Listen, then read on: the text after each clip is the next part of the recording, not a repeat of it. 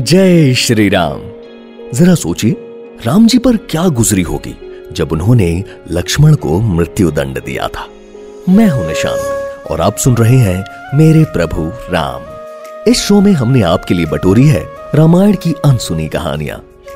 आप सोच रहे होंगे कि आखिर श्री राम अपने प्रिय अनुज को मृत्युदंड कैसे दे सकते हैं?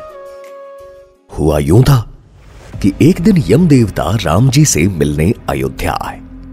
उन्होंने कहा कि बात बेहद ज़रूरी है और गुप्त रखनी है। श्री राम को खास ध्यान रखना होगा कि बातचीत के दौरान कोई भी कमरे में ना आए। अगर कोई आता है तो उसे मृत्यु दंड देना पड़ेगा। श्री राम ने वचन दिया कि ऐसा ही होगा। फिर उन्होंने लक्ष्मण को पूरी बात बताई और दरवाजे पर पहरेदारी करने का आदेश दिया। लेकिन कुछ ही देर में वहाँ ऋषि दुर्वासा आ गए।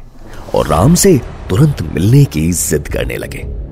उन्होंने कहा कि अगर उन्हें तुरंत राम से नहीं मिलने दिया गया तो वो पूरे अयोध्या में विनाश फैला देंगे।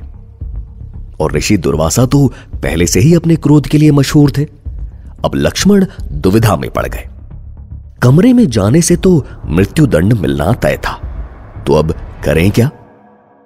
लक्ष्मण ने सोचा कि पूरे राज्य के लोगों के मरने से तो बेहतर है खुद मौत के घाट उतर जाना।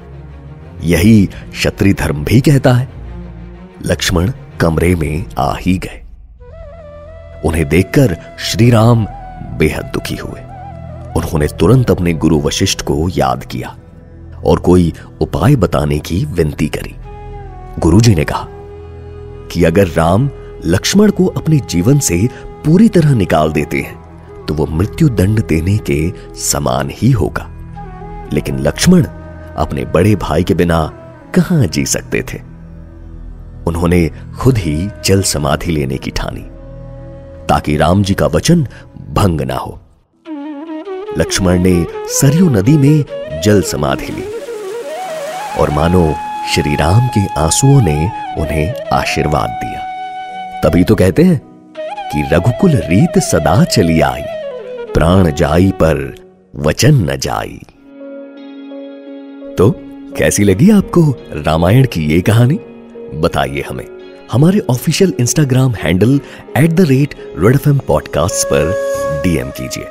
मिलते हैं अगले एपिसोड में एक और अद्भुत किस्से के साथ। जय श्री राम।